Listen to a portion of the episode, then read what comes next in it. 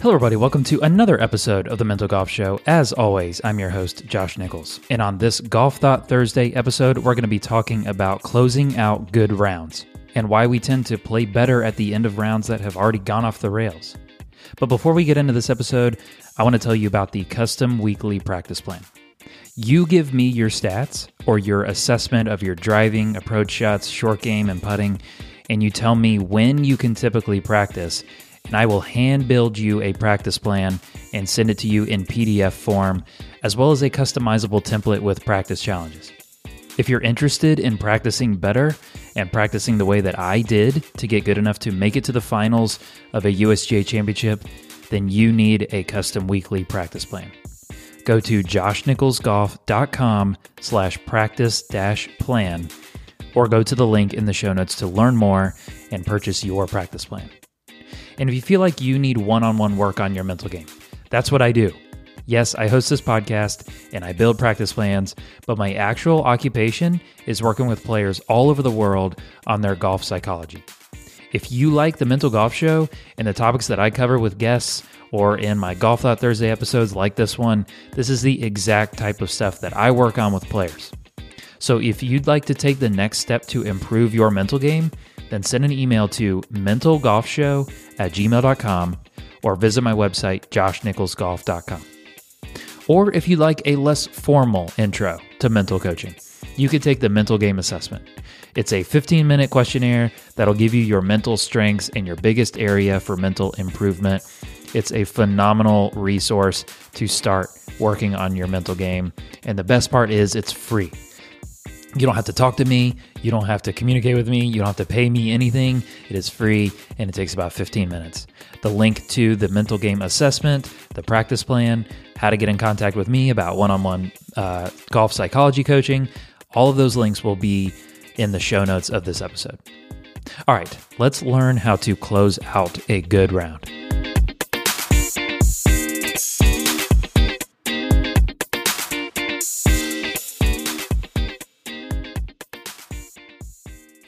You have no doubt experienced this.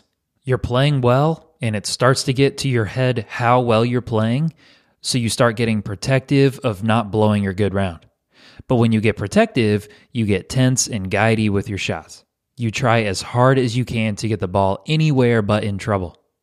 Sometimes this leads to shots in play, but typically they don't have that confident strike to them and they're just weakly hit out there.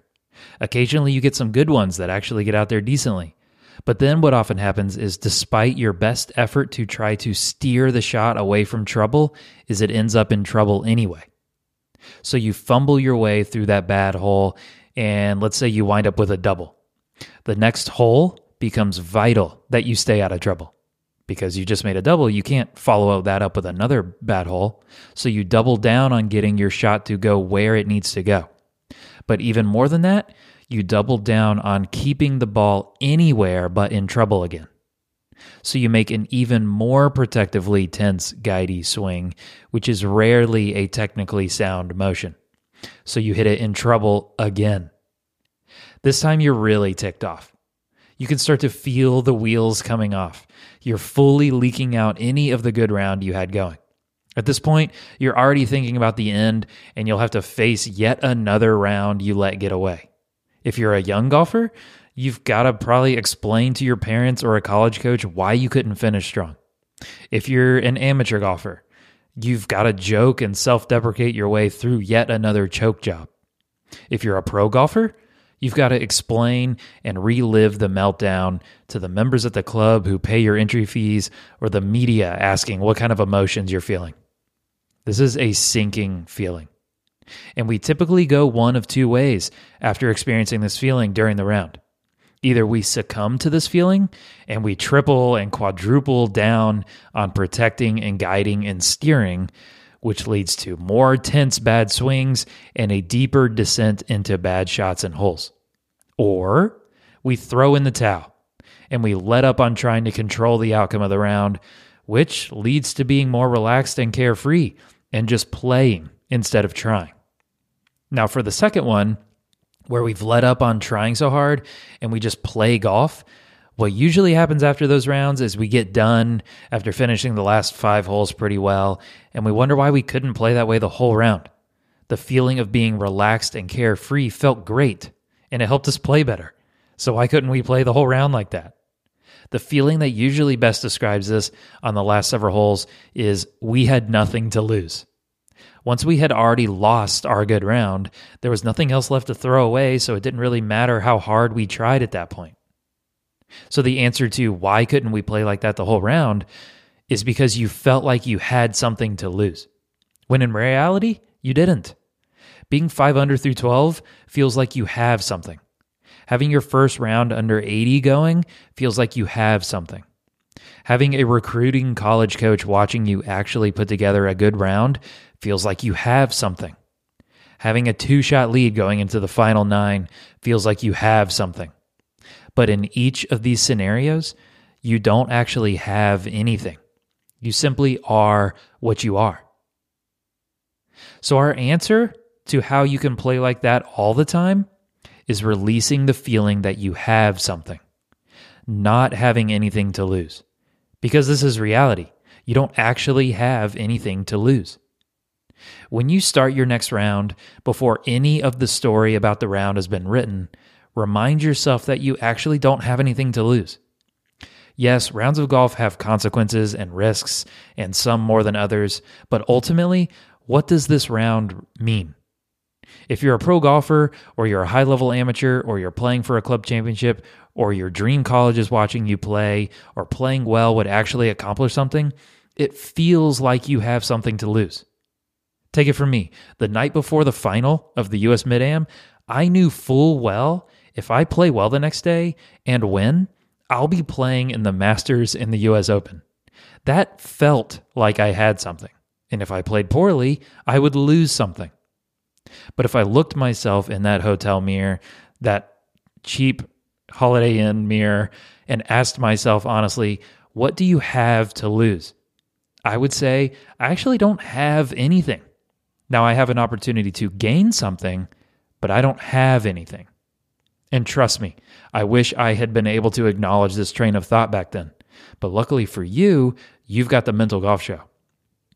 Now, this may seem nuanced or like we're splitting hairs uh, between having and losing and all these things, but remember that the feeling of having something to lose is what makes us get protective over losing it. Let me say that again. The feeling of having something to lose is what makes us get protective over losing it. And once we feel like we don't have anything to lose, that's when we free up. So, getting into the mental frame of mind where we don't have anything to lose is where we're trying to get. Like most things, this starts with being self aware of when you subconsciously believe things like having something to lose. We have these beliefs that we've just agreed to over time that we've never questioned. They might have been helpful at one time or another, but if we sort of update their validity, then we can see clearly what they do to us and how they hold us back. So, being self aware of when that feeling of having something to lose boils up. A common description for my clients, and I can also attest to this, is a feeling in the gut. There's a whole podcast on what that physiological gut feeling symptom means, but we'll save that for another time. If for our purposes, it would be noticing that gut feeling of the need to protect and guide and responding thoughtfully instead of habitually and automatically. Where you would normally just automatically agree with the gut feeling and the underlying belief, instead, you notice the feeling and you remind yourself of the opportunity to gain, not to lose. Now, this won't make the nerves go away, nothing can. Remember, nerves are a normal response of your brain and body to something important.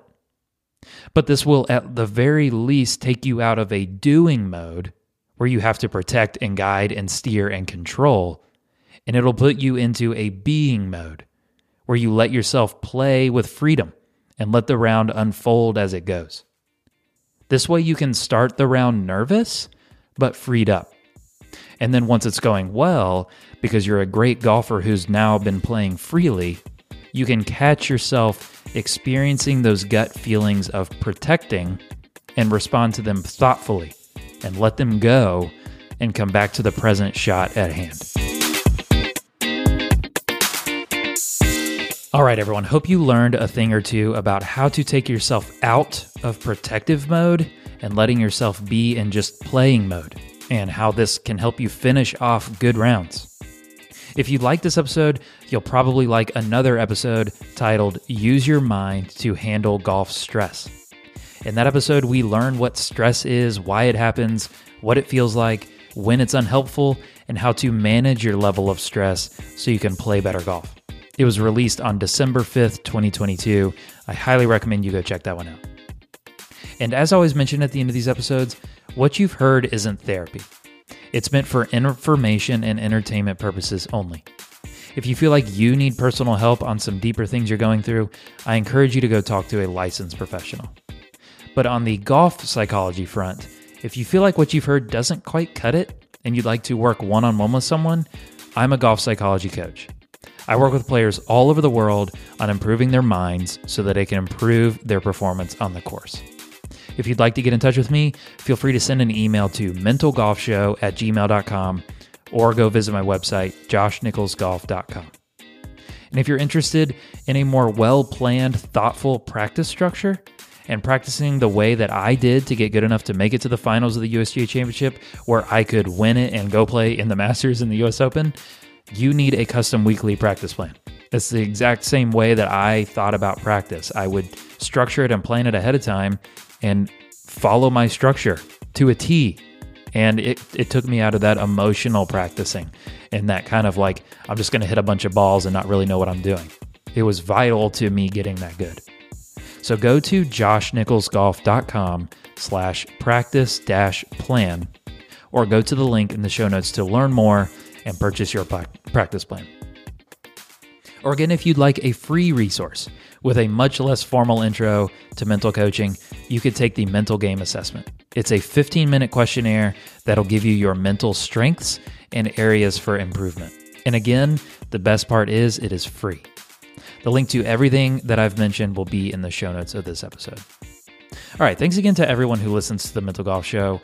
Whether you're new here and this is your first episode, or you've been here since day one, which I know some of you have, which is amazing, I really appreciate the community that all of you have been a part of building.